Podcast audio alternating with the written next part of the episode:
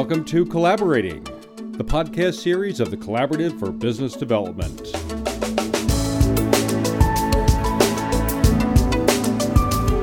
And welcome back to Collaborating, the podcast that focuses on all things revenue, best and next practices in sales, marketing, and eliminating organizational obstacles to success.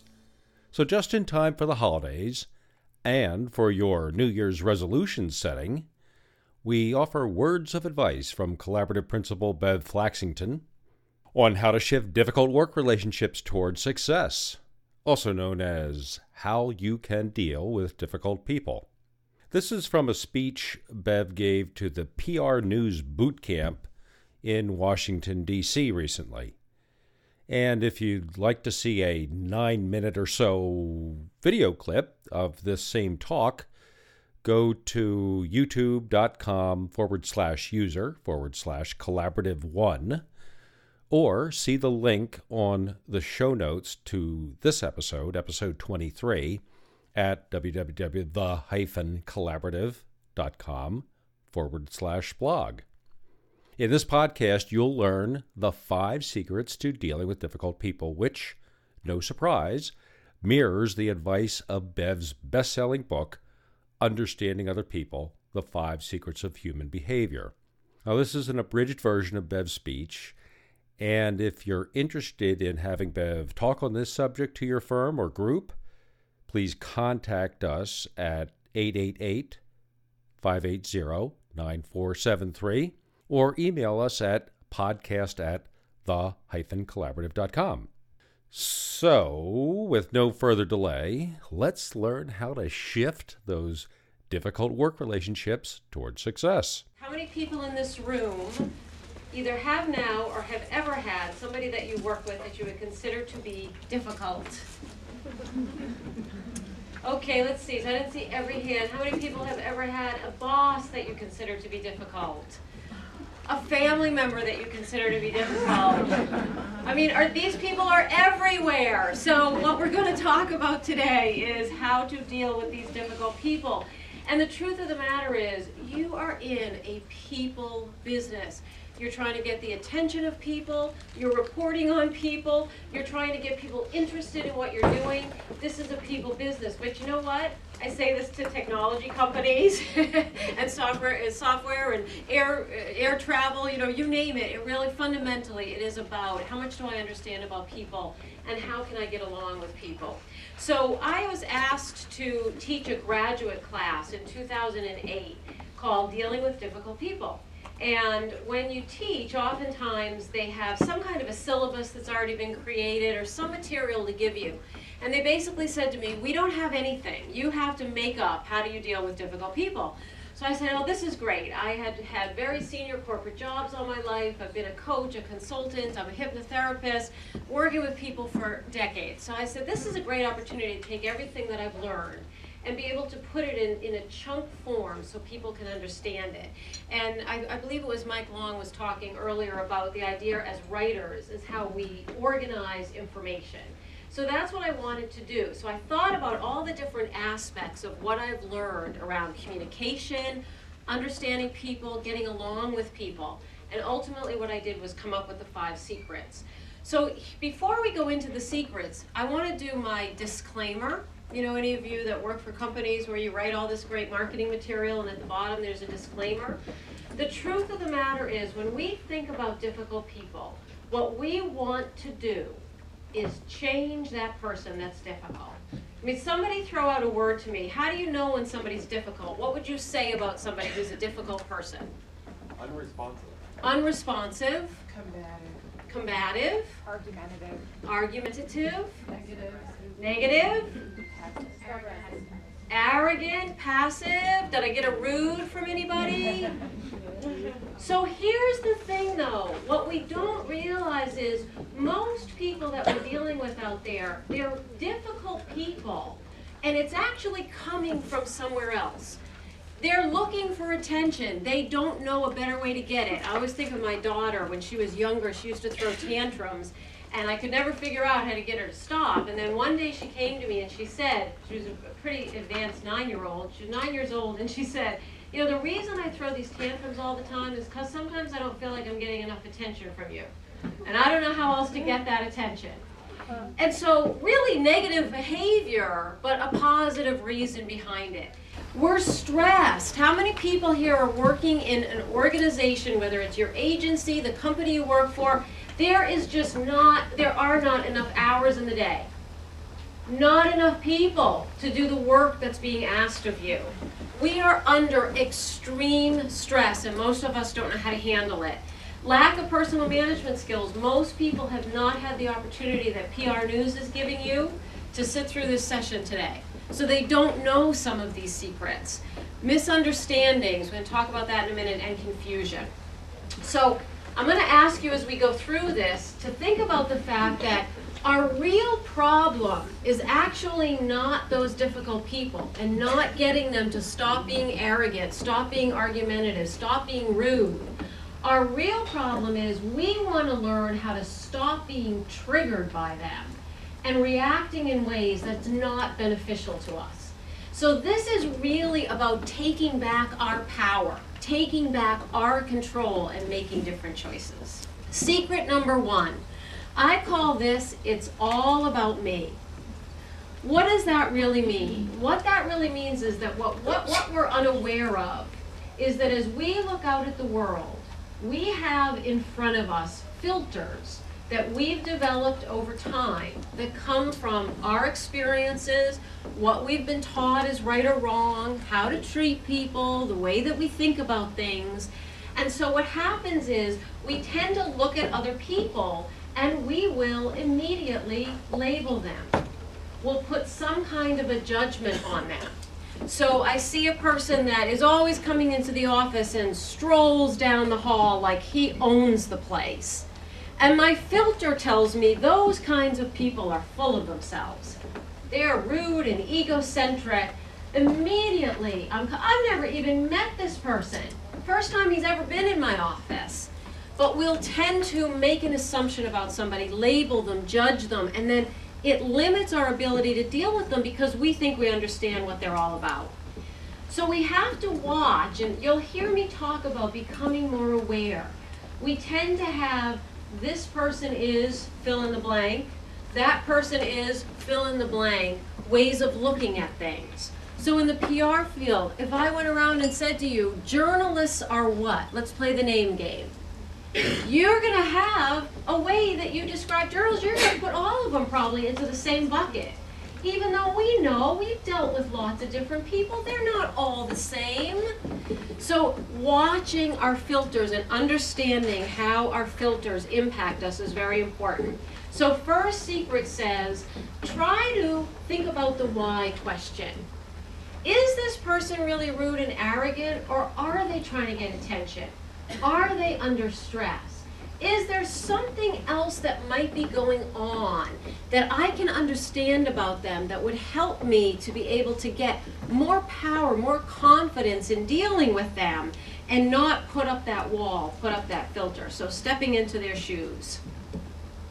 Secret number two, I call this behavioral styles come between us if there is one thing that I've learned in my career that has been the most powerful information, it is around the concept of behavioral style.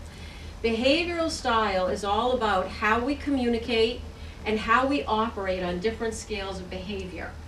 Now, the research shows that we buy from people we like. And you know who we like? We like people that are like us because it makes it a lot easier for us to deal with them, to communicate with them if they're like me. So I'll give you a quick primer on behavioral style. But I want to underscore how important it is, so I'm going to ask a quiz first. But if you were going back to your office tomorrow morning and your boss or your colleague walks in and they walk down the hall and they look you up and down with a sneer on their face, what's your interpretation? What's he mad at me about? What did I do now? So we don't realize that we're reading body language, we're reading tone all the time. So I believe that this is at the root of a lot of our conflicts, a lot of our disagreements, and a lot of our inability to get along with one another. And this impacts us on teams, boss to employee communication when we're trying to get the journalists to respond, the clients to respond. So I'll give you a quick primer on this. This is based, anybody here ever run a DISC profile? So this is based on research by a guy named William Moulton Marston. He was the inventor of the lie detector. He was the creator of Wonder Woman. There's four aspects of behavior: problems, people, pace, and procedures. D, which stands for dominance, is about how I handle problems and challenges. 18% of the population is very strong on this scale. This is their most prominent behavioral style. These are folks who are argumentative, results oriented, get to the point, bottom line me. The emotion that they have is anger. So they will get challenge you, take you on, uh, cut you off at the knees. Well, if you're not that style and you deal with somebody like that, you get pretty intimidated by that. You want that person to chill a little bit. Second one, the I. This is the influencing scale. This is the people scale. 28% of the population highest on this scale. These are people people. They're outgoing. They're sociable. They like to engage. They actually get their energy by being around other people. Friendly. They smile. They talk a lot. Fact, they like to verbalize.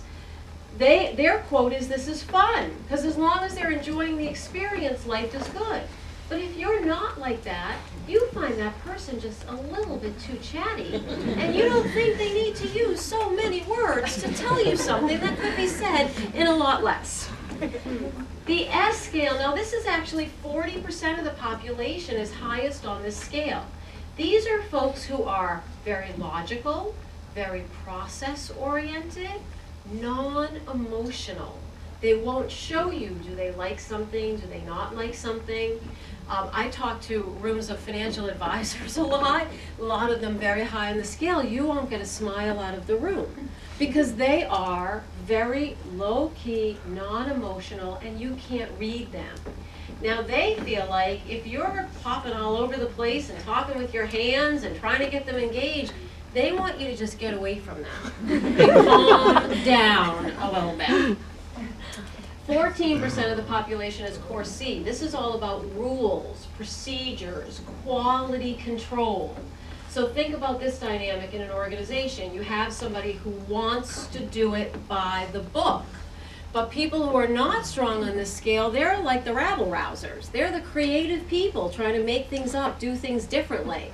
And it gets very offensive for the person that's opposite of that. So you have paces and approach. You have the D, fast pace, talk fast, think fast, move fast, very task oriented. The I, talk fast with their hands, very verbose, but people oriented. The S, much calmer, much slower in pace, caring about the people, but in a much quieter, behind the scenes kind of way. And then the C folks, very slow to make a decision, want to analyze, can sometimes come across as a little bit picky, critical, because they see the things that need to be fixed. And it's very much a task orientation. So when you're in a situation with someone and you find that you're having some conflict in communication, stop what you're doing a little bit and pay attention to the style of the person that you're dealing with. You know, in sales, we teach salespeople, we call it match and modify. But you don't want to imitate. You know, if the person crosses their legs, you don't cross your legs. But if that person's tone and pace is very slow, and you happen to be somebody who's more of an upbeat, you want to slow it down. So the more that you can, and when you're dealing with clients, with customers, with journalists, you really want to pay attention to the style of the person on the other side because we get heard a lot more easily when we communicate with someone in their style. Secret number three, your values speak more loudly than you do. So behavioral style is about what we do. You can see is somebody upbeat and outgoing or very analytical. Values are why we do what we do.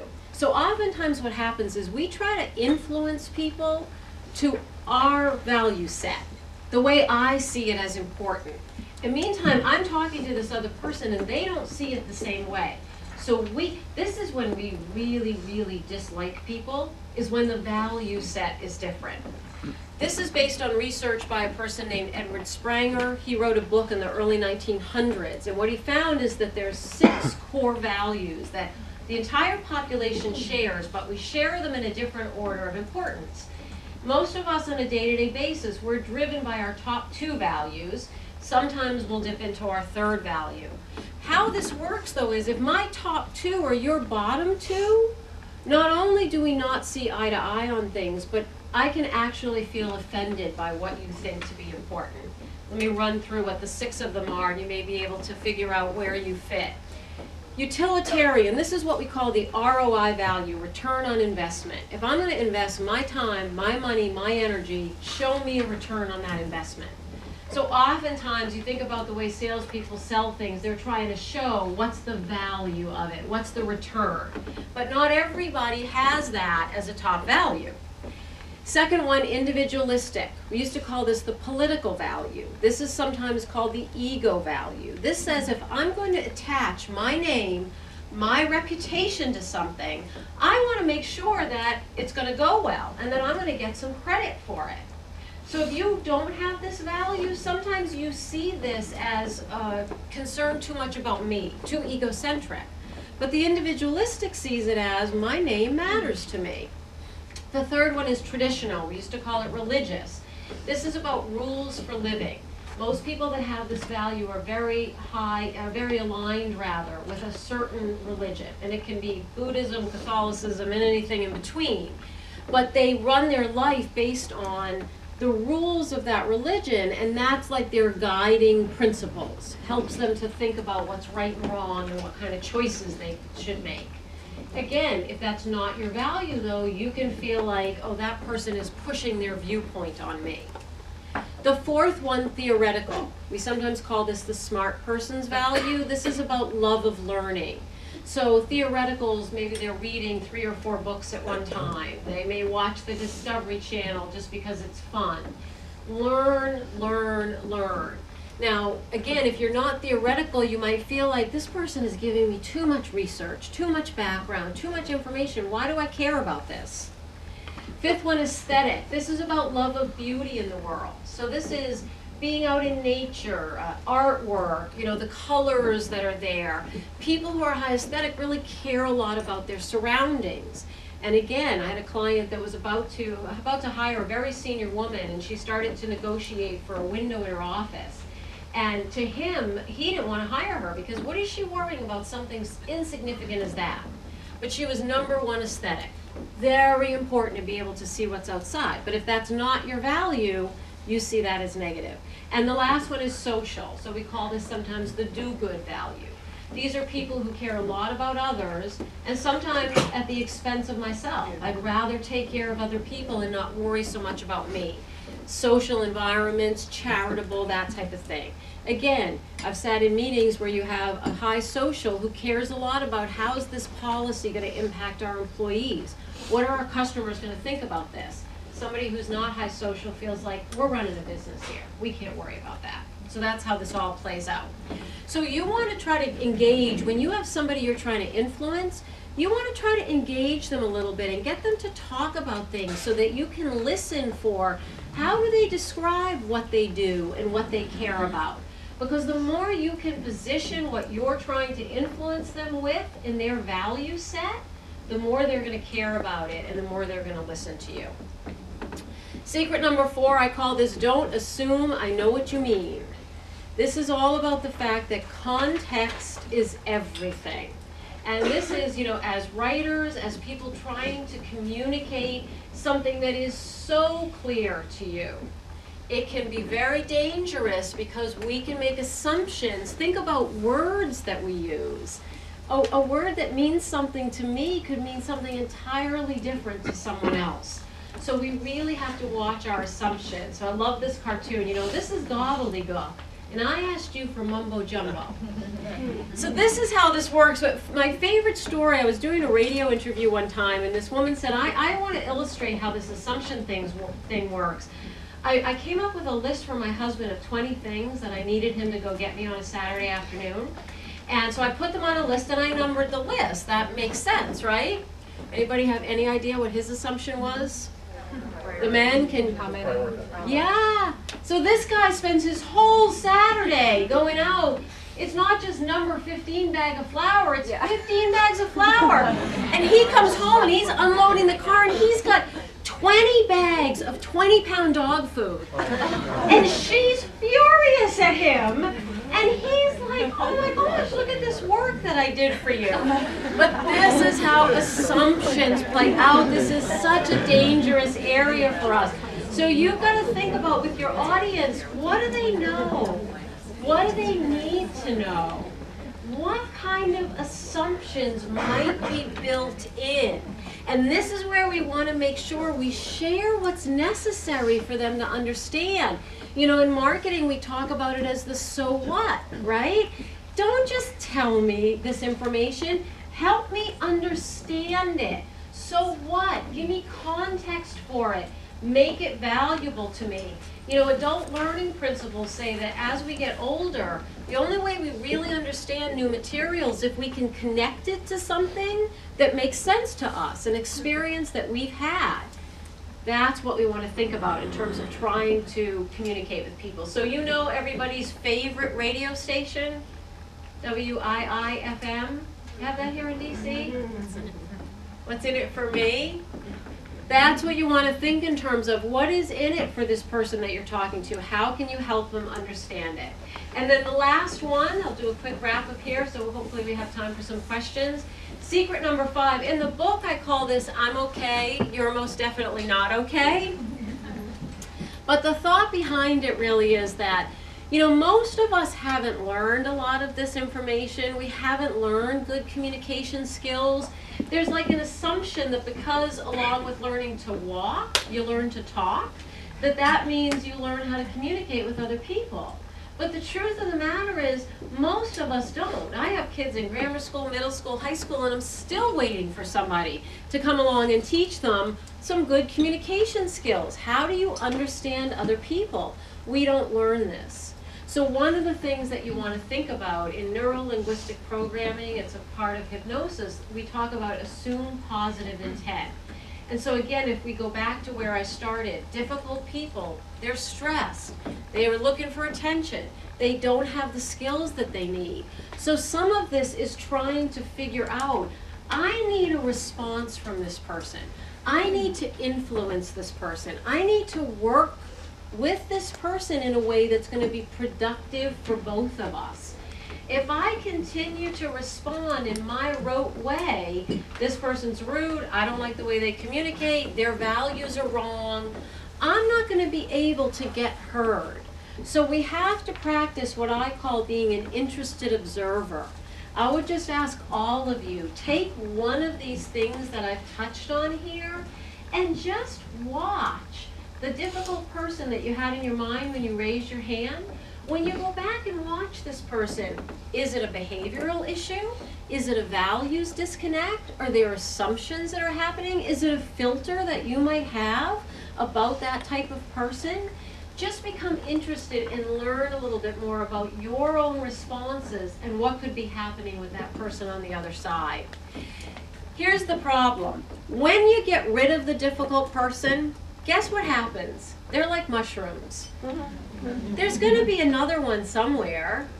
So what we don't want to have happen is we don't want to let the difficult people define our response and define how we're going to operate. We want to be the ones who keep the power, are in control, and are able to get what we need to get done in our workday with whatever it is that our effort might be.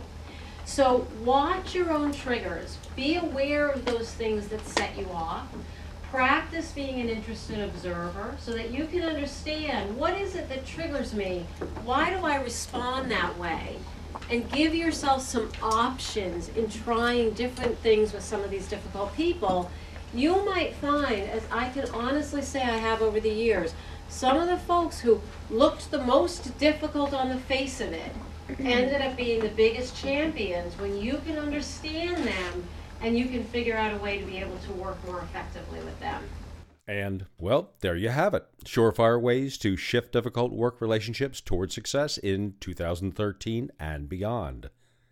And again, for more information on this program or any of our workshops or talks that both Beverly and I and others at the Collaborative do, or having Bev speak to your group or business on this topic, contact us at 888 580 9473 or email at podcast at the hyphen collaborative.com. And of course, we'd love to hear your feedback on this or any collaborating podcast. Again, 888 580 9473 or email podcast at the hyphen collaborative.com. And until next time, keep on collaborating. Thank you.